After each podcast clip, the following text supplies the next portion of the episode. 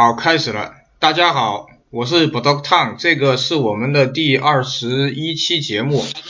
呃，上一期那个那个耐克三十周年那本书还有一半没有说完，然后今天约的是武林，然后武林有点感冒啊，呃，就武林少少说一点，我们就先把这本书说完，然后呢，讲一下那个我微博里面有一有一个微博就是讲的是九八年的。一款耐克的一款团队鞋啊，五五零当时买的是高配，就是一千二百五的，然后新疆那位朋友买的是低配，就是史蒂夫科尔他们穿的，呃那种低配，然后那个鞋呃等会儿我们哎把书讲完了再讲，哎我现在来讲这个书，然后呢接着上次讲呢就是接下来呢就是那个老于的。老于 Fisher 的那个大气垫，有人把它叫做气中啊，就是剑中跟气中，有人把它叫做，我有一双九四年的呃日本产的那个那个气垫特别厚，就跟那个便士一啊，跟那个便士一还有那个巴克利的那个大象脚后面那个特别大，然后当年皮蓬穿过。然后老于于主席，然后斯塔克豪斯也穿过，然后那个库克奇啊，库克奇也穿过，这个大家可以去看一下我的那个微博啊，然后，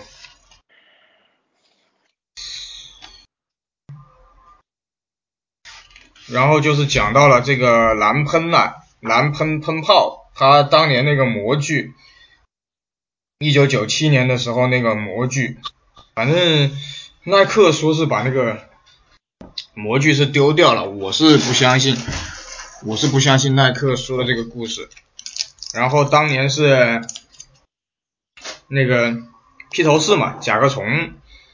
按照甲壳虫做的。然后第一批穿的呢，除了应该第一批穿应该是麦克毕比，麦克毕比当时还在。大学的时候穿，然后就是变色哈德威，然后就是最有名的那个广告小小玩偶啊，二分之一便士。呃，想问一下武林当时对这个二分之一便士有有有什么印象？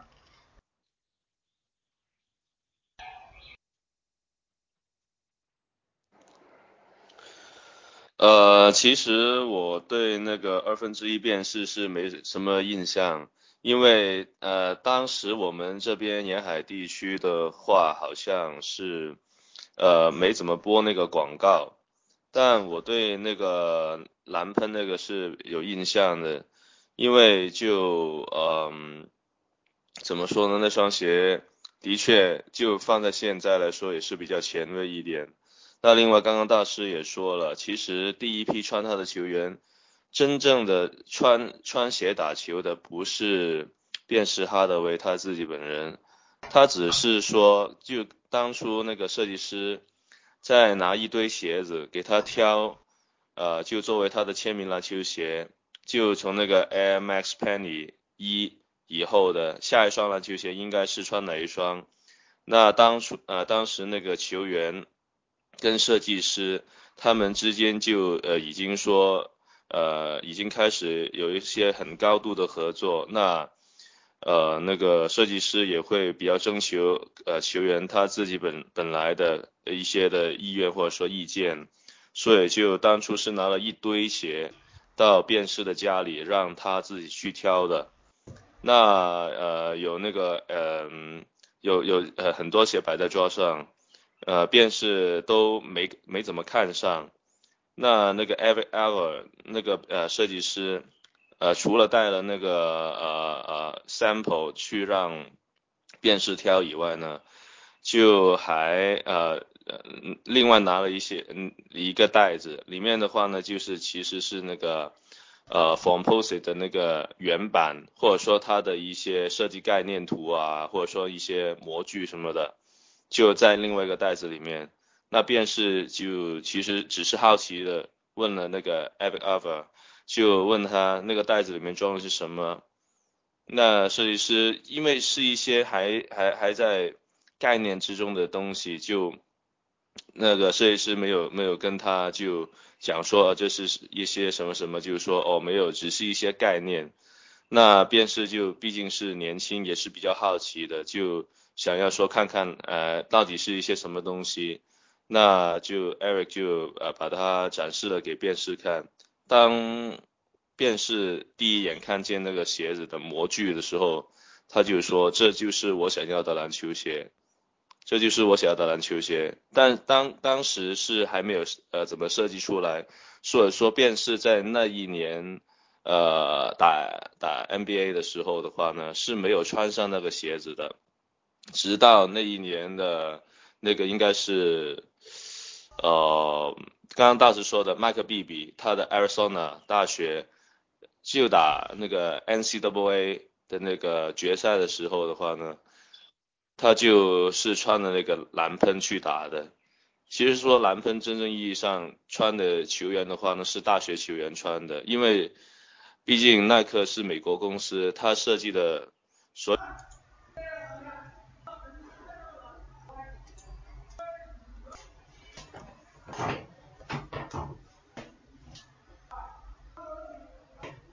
哎，五零，喂，五零，喂，哎，我在呀，你听啊，好，好，好，好，好，呃，我我我我说一段吧，那个就是他这个书里面呢，把那个 Penny 三呢，Penny 三的那个广告，他把那个截图截出来了，就是整个广告的截图。然后这个他截的呢，他广告里面穿的呢，一个是那个便士衫是客场啊黑蓝的，呃他并没有穿那个白蓝的，因为当时便士刚刚受伤啊复出，然后呢这个便士衫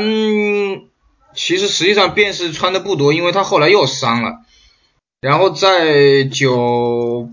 九八年全明星赛上，便是只是只是走了个过场，就就就没有没有怎么打，所以这个后来才会出现了那个九九年的那个最佳的那个后卫鞋，就是那个很恐怖的那个绑带的，嗯呃那个便是四啊，因为你刚才那一段讲话我这边没有听见，所以我我不知道你讲到哪儿了。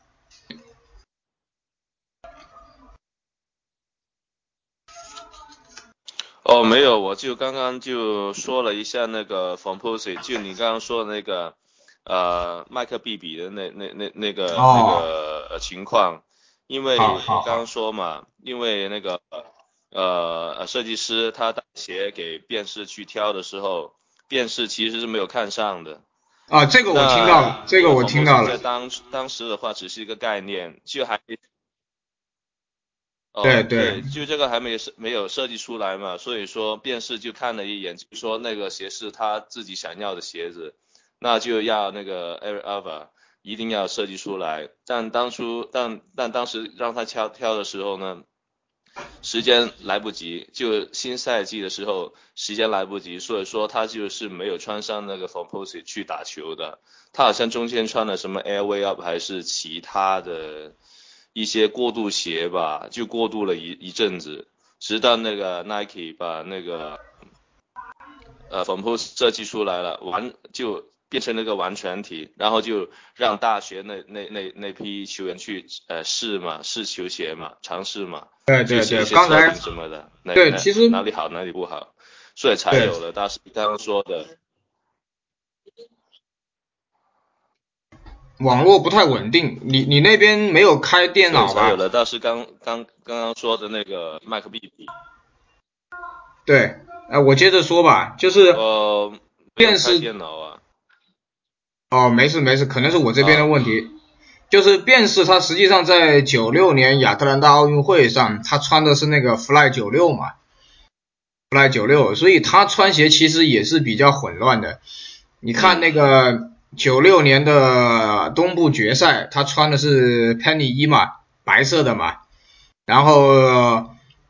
啊，接着好像是亚特兰大奥运会，他穿的就是 Fly 九六了，然后应该是接着就穿变式二了，但是不知道是在变式二前还是变式二后，他才穿的蓝喷。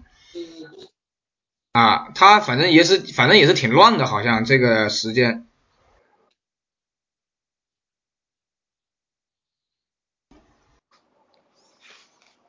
对，没错，因为毕竟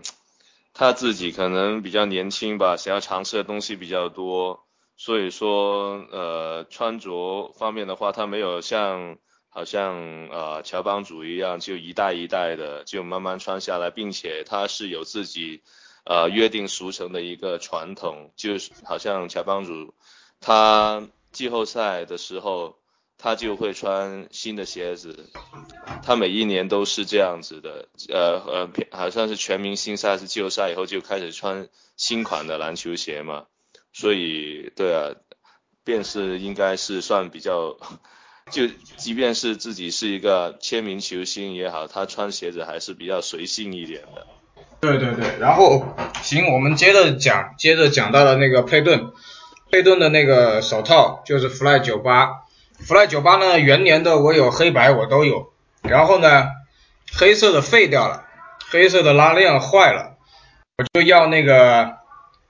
定做球鞋的，我当时换过皮的，我当时自己换过皮，然后呢把它弄成了全黑的，因为我自己想画画，结果画坏了，我就把它做成了一双全黑的，大家可以去我的微微博里面看，然后呢这个白绿的呢。呃，跟那个复刻的呢有几个区别，一个是那个气垫呢，它复刻的就只剩一个后面一个六零型的了，啊，然后呢，然后表面上有一些什么拉链呐，什么有一些细节字啊是不一样的，然后呢，那个元年的碳板是延伸到前掌的，然后呢，那个复刻的就没有了，就是一个变成 TPU 了。然后呢，网上拆过的，实际上 Fly 九八是耐克历史上第一个分离气垫的一个鼻祖。我看他有人拆过，它前面好像是有五个分离气垫，有五个分离的气垫，它的后跟到底是什么，我到现在都不知道。因为那个深圳的有一个那个三分的阳光，他的老板当年就是就是把那个鞋拆掉之后啊，他跟我说后面好像不是 Zoom。好像是瘦，又好像是一个避震胶。他后来找人把那个后面挖掉了，挖掉了，塞了，重新塞了避震胶进去。呃，当时我还穿了穿了一下他那个元年的那个九八，我也感觉不出来，因为前面五个气垫都塌了，跟我一样。然后呢，我曾经跟人讨论过，我说他为什么耐克放弃了五个？五个分离气垫，你看到了乔十四就是四个分离气垫，元年的啊，乔十三是一整块嘛，然后乔十四就变成了四个，然后到了皮盆二跟皮盆三就变成了三个分离气垫，包括现在重新出的那个 Superfly 四，估计马上格里芬要穿的也是三个分离气垫，然后包括便是便是便是四，便是四也是三个分离气垫。哎，为什么要这样设计呢？我觉得还是跟那个脚的那个受力的那个那个点有关系，呃，还有你的打法，三个实际上是最符合那个人体力学的那三个，包括那个 AJ 二零零九，包括那个 AJ 二零一二的那个有一二零零九的气垫也是前面是分离的嘛，很多很多小块，然后二零一二好像有一款鞋垫，那个三个鞋垫里面有一款它也是分离很多的。但是最成功的，我觉得还是三个三个 Zoom 分离的是最科学的，我觉得。然后佩顿九八这个鞋当年才九百多块钱，又有碳板，我觉得是非常超值的，又有猴爪这个事情。然后那个复刻的就是个垃圾了，复刻的就真的就只有外形了。然后五菱好像你是买了这个是吧？你也买了复刻的吗？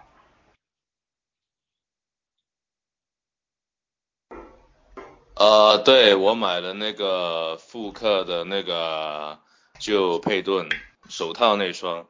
呃，我也呃的确拿它去穿了，打过一次球。那然后那个底是硬的不行，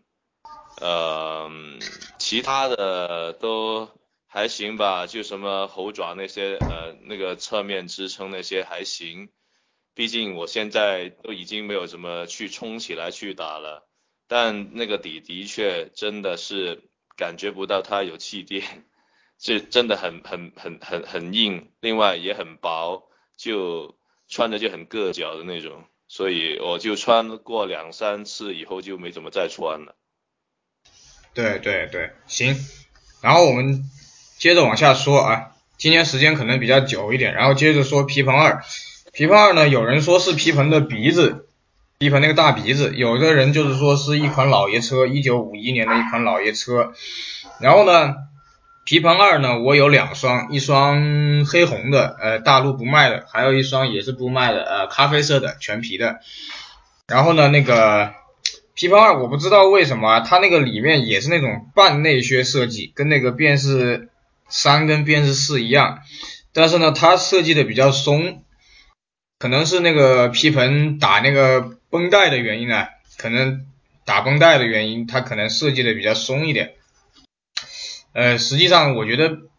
我最喜欢的外形是皮蓬二，但是我最喜欢的最打球最舒服的还是皮蓬四，啊，包括皮蓬三也是那个呃半内靴设计，也是比较松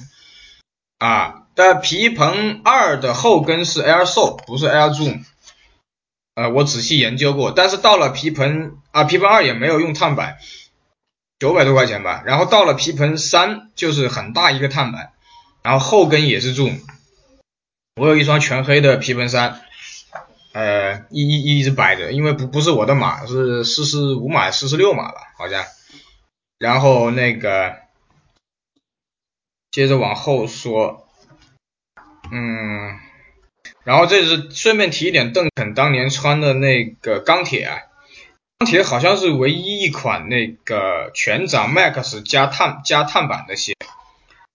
啊，当年用的是那个 TL 气垫，那个我修了一双那个白色的钢铁元年的，它那个 TL 摸上去啊，确实比后来的那个 TL 要软，确实是软很多。后来复刻的钢铁就非常硬了，它那个整个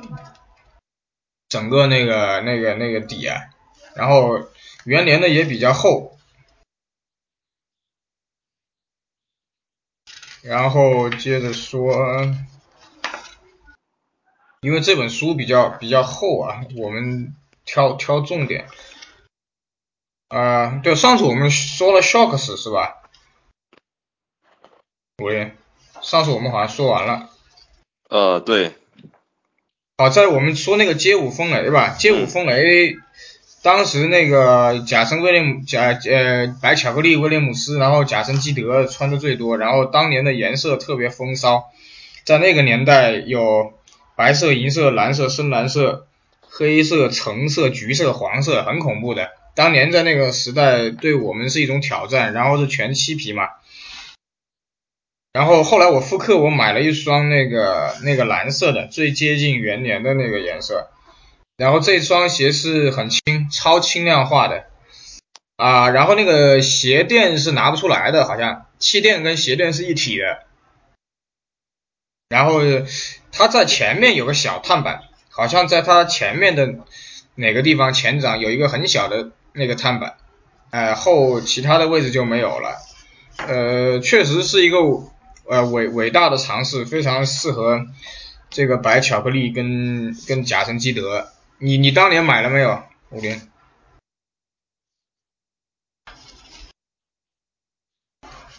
呃，当年是没有买，毕竟那个设计还有那个皮子的那个就用的那个全漆皮那个，的确就像你刚刚说的一样，对我们是一种很大的冲击，也是也怎么说呢？应该是我当年可能接受不了吧。因为我觉得全漆皮的怎么看上去都都像皮鞋，所以我就没有买。那他之前不是复刻过吗？我也拿拿上手去看过，那发现的确复刻的比当年元年的还是差了好多，呃，所以我我我也没有买。对这这双鞋子的话，我我就只停留在那那一段那个广告吧，那个广告我是呃呃看了很多次，也也也也想去模仿里面的一些动作，但是的确那个不是我可以去轻易的去模仿的，就学了好久都学不会，这个也算是以前打球的一段小经历吧。那个广告是不是就是那个靠那个篮球的那个声音是吧？里面里面好像就是对，是那个各种各样的鞋，各种各样的人，有 Shocks 的，有好像有拉希德华莱士吧，好像也有白巧克力，我好像还有那个视频那个高清啊。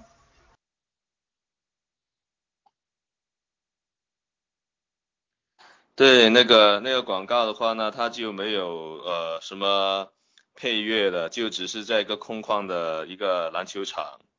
就靠他们当时耐克签约的一帮球员，还有可能当时耐克赞助的一些接接球接球手去呃打接球的，去呃呃用鞋子的摩擦，还有那个篮球的那个拍打的击打的那个声音来组成的一支广告。就真的这个在当初我们呃读书不不论是我还有其他我的其他一些同学看了以后就怎么说就真的满身的鸡皮疙瘩都已经起来了就很兴奋看看了那个广告就直接想要马上去打篮球了。对对对，它有几个版本呃有长的有短的，然后是二零零一年叫 Freestyle。那个广告的名字叫 Freestyle，大家可以去去看一下。对，然后我们说一下那个风衣啊啊风衣呢，我当年最喜欢的是那个苍蝇眼配色，就是那个有点绿、有点有点银色的那个苍蝇苍蝇配色，苍蝇眼。呃，我当年就觉得太热了。因为它有那个拉链嘛，然后那个好热的感觉，然后后来去年我买了一双那个纽约风衣，纽约风衣，然后去年出的那个全黑碳板风衣，实际上是一层膜，它实际上是贴了一层膜，然后我想有空的话再收一双金风衣吧，金风衣，然后设计概念它是有些人说是一个概念跑车。有些人说是那个，哎，什么印度的什么一个东西，然后呢，当年那个设计图呢是前段时间看到，他是很严谨的把那个人的脚的那个解剖图啊，给给解剖出来了，然后呢，事实证明，这个风衣确实是这个风系列中最最成功的一个风，呃，前后 zoom。在那个鞋店里面，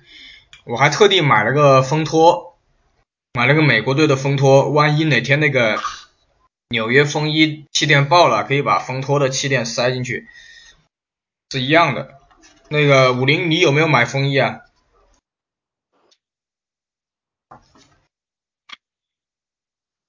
呃，风衣的话，元年是没有办法买，因为太贵了。那然后像上一年呃复刻的一些呃风托啊，还有风衣，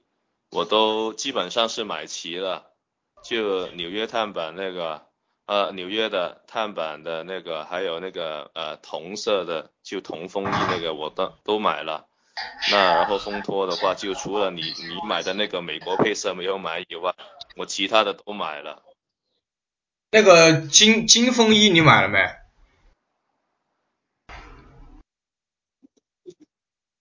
上年复刻的那个是同同色的嘛，就跟铜喷一一个颜色的嘛。金风衣的话是当年是元元年出的吧？那个是啊，那就是同风衣吧？好看了。然后呃，我们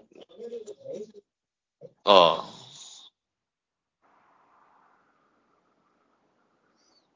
我准备，我买了。啊，我准备买一个同风衣吧，大概也才一千多。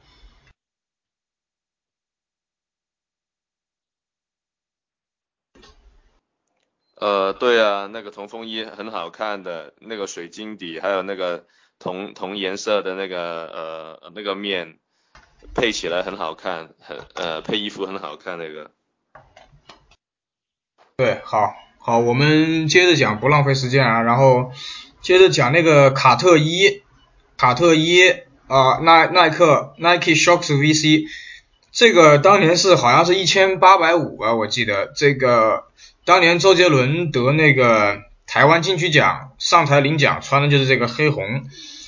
然后呢，我当时买的是那个银色，我们大陆这边叫银龙。然后呢，当年卡特做的广告呢，就是他坐在一个篮球上嘛，然后篮球上写满了字，广告语叫 funk，就是那个黑人那种 funk funk 音乐。然后呢？当时反正对我来说冲击是很大的，因为那个时候 Shocks 已经变成前后的了，前后 Shocks，然后当时就一直就，当时这双鞋还有个低帮，卡特来中国的时候有一双低帮，然后当时是打完折只要五百块钱吧，然后接着后面就是我后面卡特的那个 Shocks 就变成全掌的了。呃，卡特二啊，当年就风靡一时嘛。卡特二、卡特三这个，不过都是靠都是靠鞋垫，这个没有没有一定的这个体重啊，是穿不了的这个东西啊。那个五零，你是你你是应该你是没买是吧？卡特？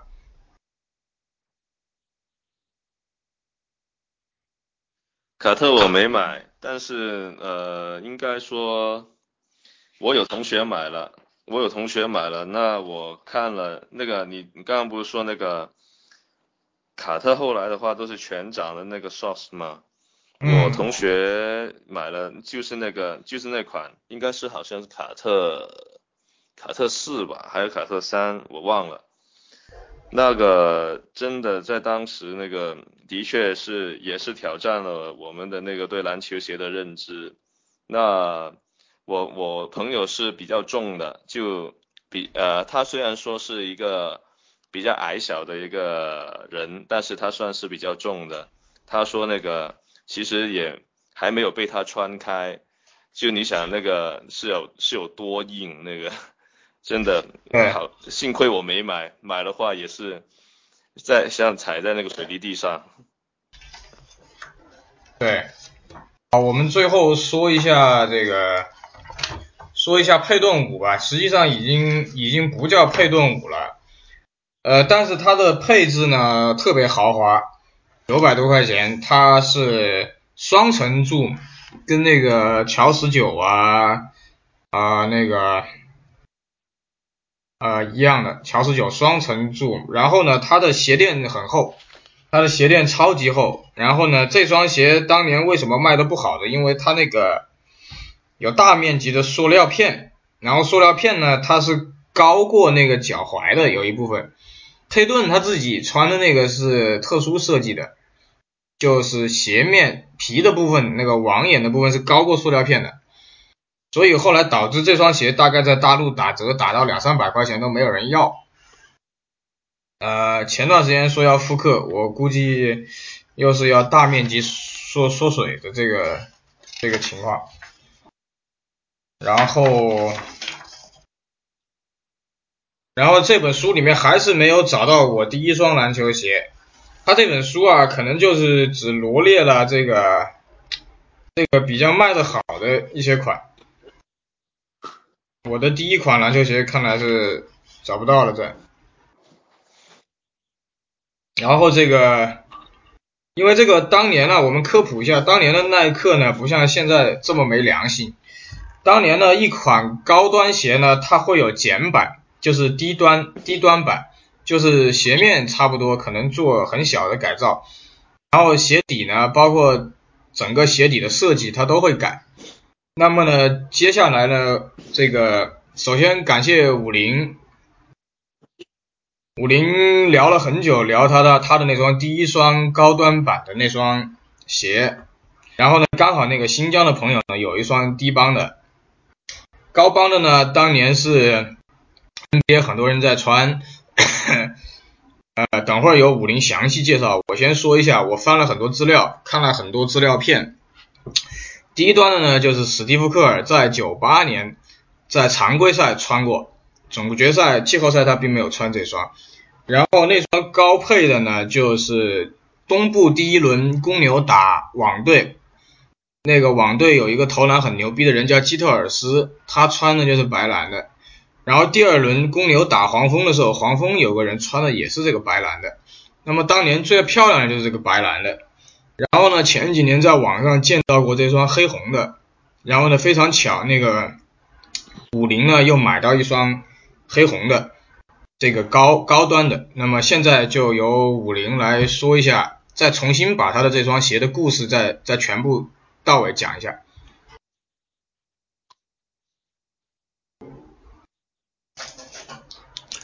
呃，OK，那我在耐克买的那个第一双的高端的篮球鞋，就大师刚刚所说的那双，那个名字的话呢，就叫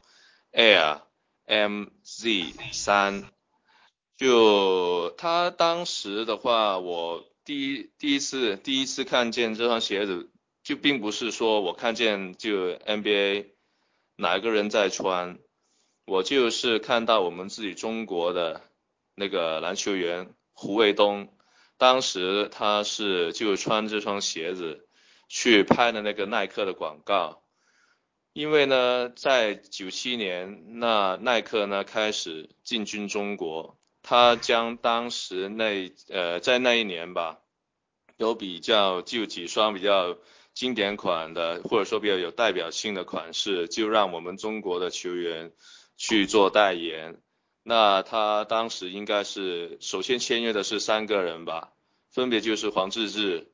然后阿弟江跟胡卫东就分别代表三个不同的位置，一个是控卫，一个是小前，那另外一个就是我们说的中锋。那我记得的话呢，是胡卫东就是穿那个 MC 三去拍的那个投篮的广告，就他穿着鞋子去投篮嘛，就去投三分。呃，然后阿蒂江的话呢，他是穿的那个是。啊，Air Hawk Fly 去呃控球去运球嘛，那胯下运球什么的，哇，超级厉害。那还有另外一双就是呃我们呃就呃黄志志穿的，应该就是当当年的那个呃 Air Garnet 呃三吧。那胡卫东那个呢，我是看了看完了广告，我就好想买，因为他那个鞋子的话，就胡卫东他当时所穿的，当时代言的。就是那个呃，大师刚刚说的那个白蓝色那个，那然后呃，正巧我呃在九七年的某一天吧，我跟我妈去逛街，然后我就在那个呃我们广州市有一个叫荔湾广场的地方，他以前五楼的话呢，他是全层的去去卖那篮球或者说体育用品吧，我又在那看见了一双那个 N 三，那我就。真的特别喜欢，但我一看那个价钱是一千两百五，还没有打折。那时候毕竟年纪小，然后也不好意思跟妈妈开口说想要，我就在那边看了篮球鞋，看了大概有拿着这双篮球鞋，我看了三十分钟吧，差不多三十分钟吧。那然后就回到家，也是没有办法去忘记篮球鞋，所以就。慢慢的想法子去，呃，跟妈妈说，看怎么去争取到这双鞋子吧。那然后我妈妈也是像个小朋友一样，就是很多条件给我，什么啊考试的第几名啊，或者说要完成什么什么样的呃一些什么东西啊，才才可以去买。那并且说这双鞋子的话，最好价钱呢要就就看看有没有折要可以打嘛，因为当时。的确，一千两百五对一个普通的就家庭来说的话，相等于一个月的不止了，不止一个月的那个收入了。那 OK，我就在慢慢去完成我妈所说的一些任务的时间呢，我也去，就我以前读书有一个很，就怎么说呢，不是说不知道算是好还是不好，我就经常去逛那些球鞋，那些耐克的专柜，因为毕竟有很多耐克的专柜，它是开在不同的地区，我们广州有以前有八个区。不同的地地区都有耐克的专柜，我就每个区去跑，然后可能这个区有一些打折的，那个区没有的，那我就每个区去跑，跑完了整个广州市的所有耐克专柜，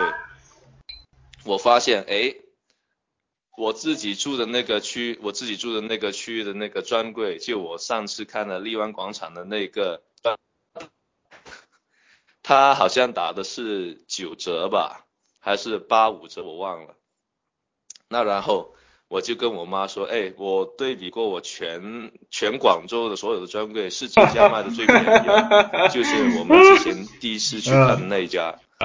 那我妈就说，呃，那好吧，因为毕竟我也就求了他差不多有差不多半年的时间了，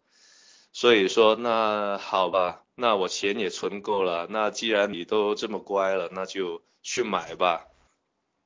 OK，那呃，我我们就去买了那双鞋子。我记得我买到手的时间是大概是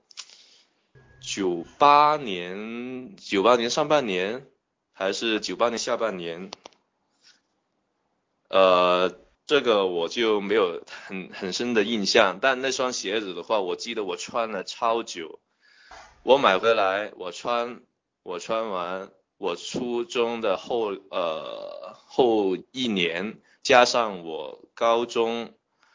的三年，然后我还穿了一年，就总共我穿了大概那双鞋，我穿了是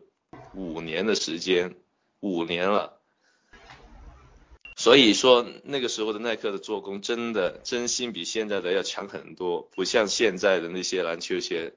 穿两下就可能说哦那个底的气垫爆掉了。或者说哦什么那个开胶了不会，以前的篮球鞋我每天去打水泥地，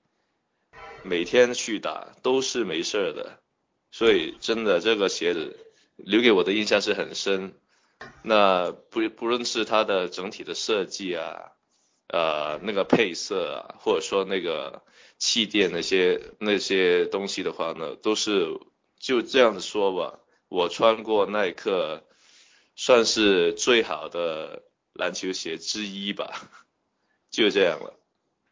好，然后那个你再讲一下你是怎么又买到了黑红的？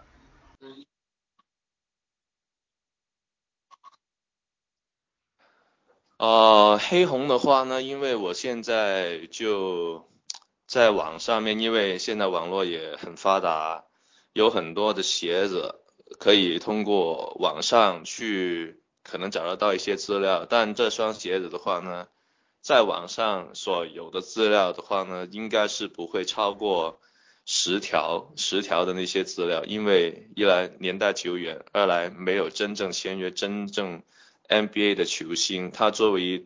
一款高端的团队篮球鞋，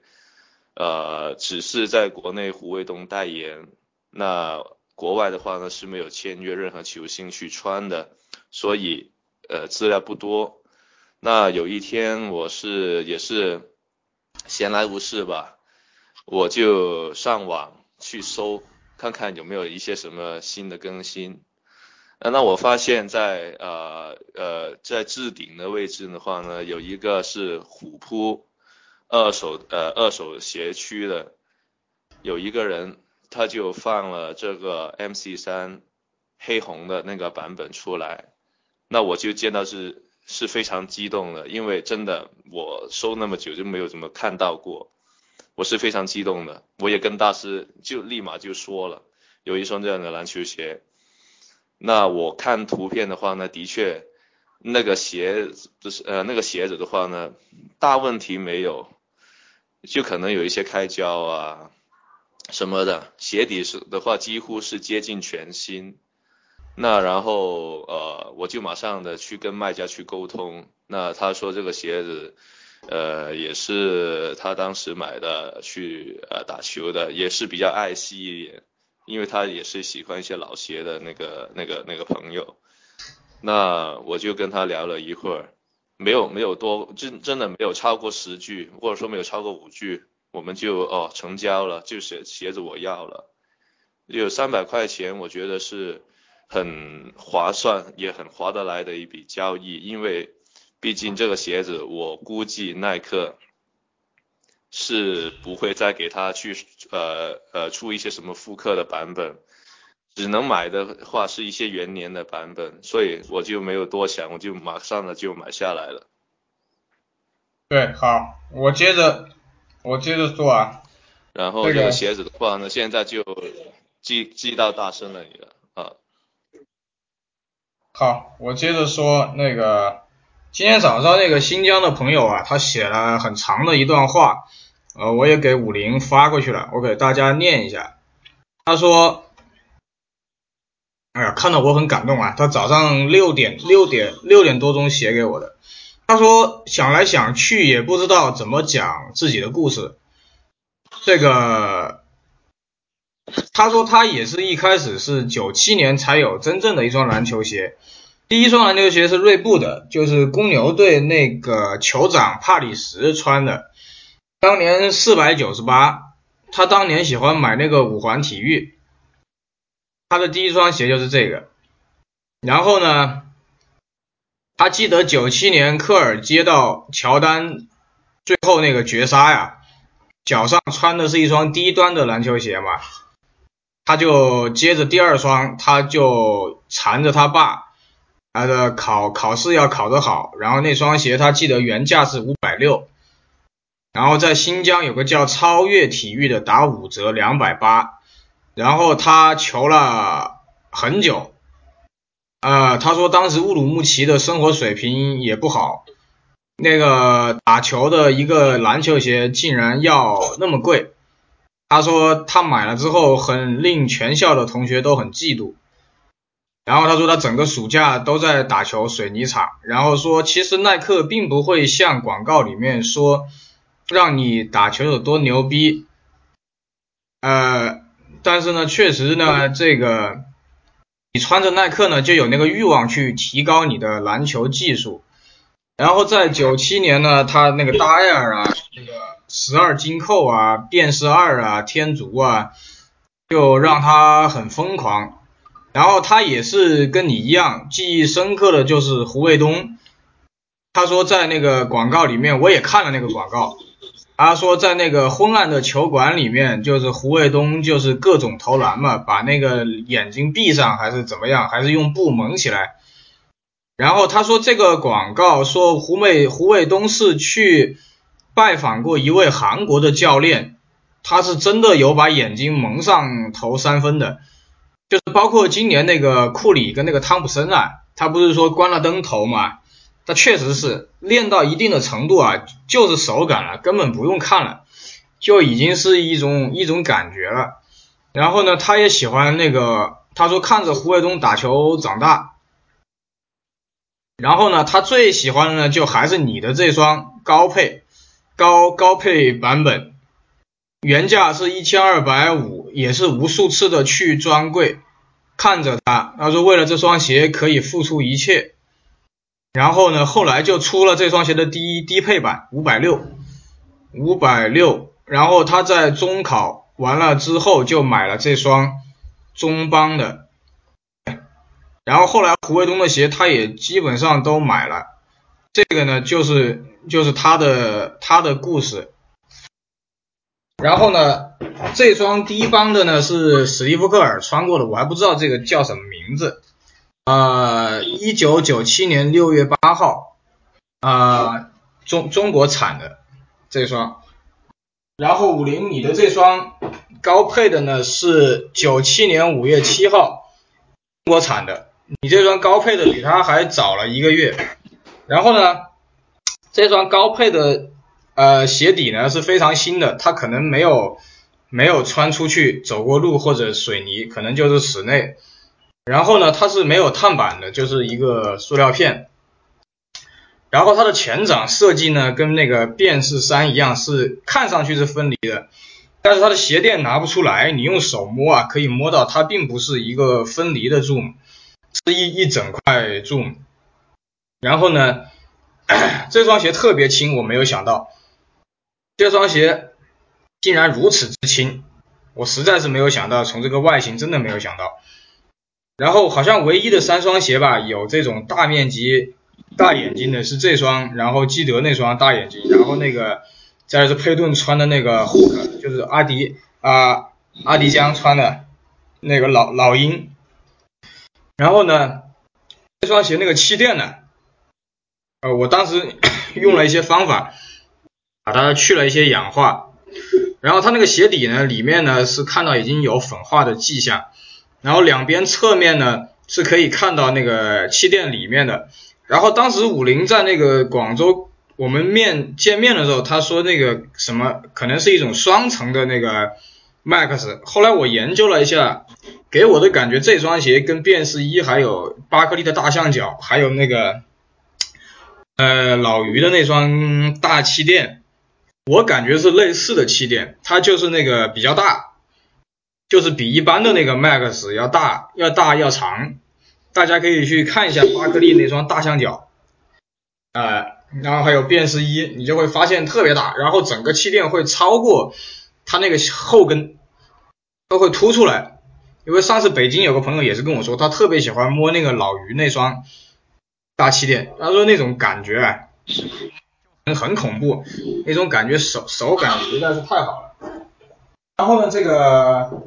这双鞋呢，跟九八年的很多鞋一样，鞋带是细的，跟乔十三呐元年的十三的鞋垫一样是，呃鞋带是细的。然后呢，它那个设计呢，实际上它就是呃那个表面呢，可能它就是镂镂空了一点点地方。然后呢，整体呢，确实比我想象的要轻很多，所以比较适合小前锋穿啊，像基特尔斯啊，呃，像那个呃中投王阿兰休斯顿啊，好像雷吉米勒也穿过吧，是吧？五零，你再补充一下。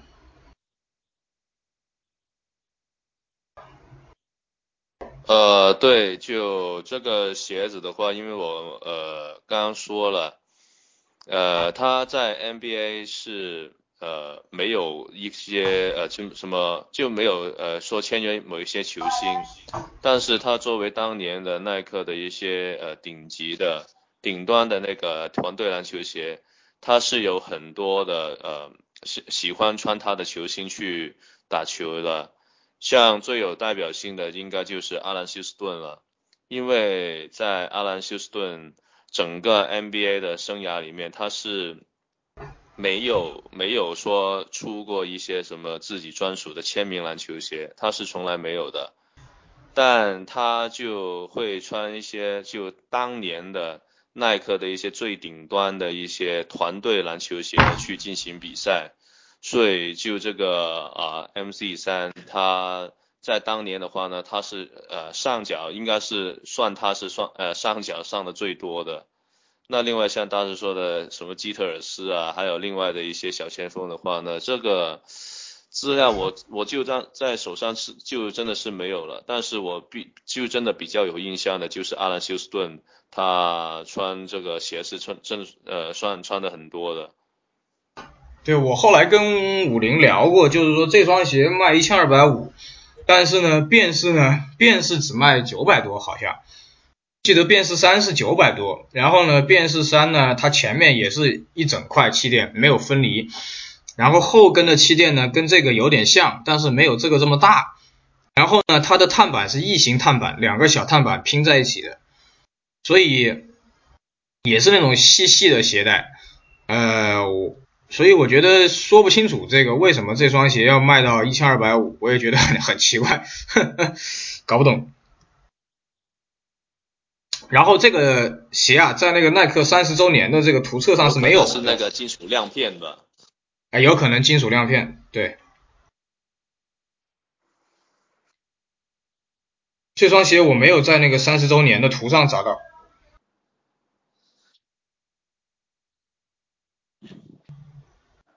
呃，那双鞋子的话，它没有一个具体的介绍吧。但是它在图鉴后面后面那里是其实是有的，因为作为当当时呃比较具有代表性的鞋子，它跟那个鹰眼的话呢都是有在那个九七年的图册里面，在九七年里面？如果有买书的哦，看到了看到了，看到了看到了，对对对，你你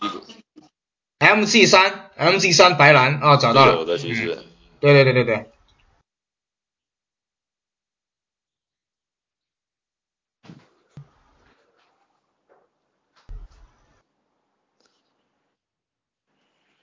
哎，那大师你继续哈。好，好，好，我再看一下。哦，当年那个有一款鞋叫叫那个 Tur Turbulence，那个气流啊，气流那双鞋好像也是有个那个大眼睛类似亮片，可能贵就贵就贵在，但是你看那个基德那双好像也才九百多，基德那双大眼睛全掌 Zoom 的，好像好像原价也是九百多，嗯。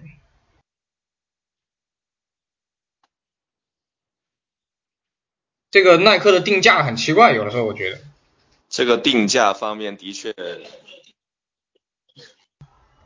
对这个定价方面的确是猜不透啊。对对对。所以这个很感谢五菱，也是有句话叫“货遇有缘人”呐。这个五菱一直想想想再要，因为那前几天我还在跟五菱说，我说。我说我要是去国外旅游，要是看到这个 MZ 三，不管多贵，我都跟你买回来。结果没想到过两天那个五菱就找到了，那个确实是货遇有缘人了，真的。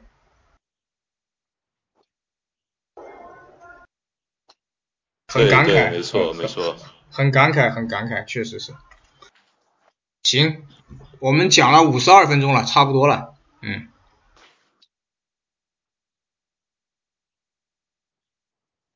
对，我最后，但是你还有没有什么？我后呃，最后那个补充一下，就是这双史蒂夫科尔的简版的鞋底啊，跟你那双是完全不一样的。当年的耐克的鞋底很少有同样的鞋底，哪怕是简版，它也不一样。然后它那个侧面就写了个 Air，可能就是 Air Sole，可能就是 Air Sole，因为那个时候呃 Zoom 是很贵的。那个时候 Zoom 是很贵的，然后那个简版的是属于 Up Tempo 的，Up Tempo 系列的，然后你这双好像好像没有看到是属于什么，没有看到，然后那个前面有一个当年的一个标志性就是 Zoom Air，然后一个下下划线，一个耐克的勾，呃这双鞋的鞋面呢非常好。有麂皮、翻毛皮跟普通牛皮，呃，我用了两种不同的方法来处理。然后呢，它那个呃那个鹰眼那个地方大眼睛那个上面呢也是反光的，包括那个 logo 啊什么的，可能贵就贵在可能贵就贵在这个地方了。它那个可能是材料跟成本确实比较高，它这个地方也有也有这个可能性。然后呢，今天做完节目以后呢，我就会把这双鞋啊发给五菱，啊五菱就可以抱着它睡觉了。嗯，好，五菱最后说两句吧。对，到时候我会抱着它慢慢玩。这双鞋可以玩一个晚上。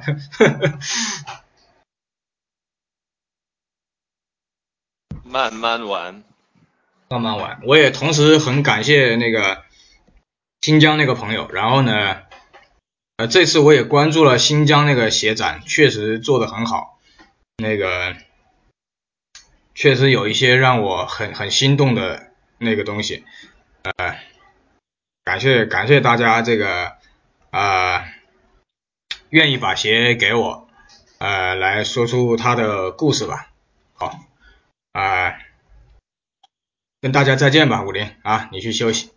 感冒了。好的，大家再见，大家再见。好好，大家再见，谢谢大家。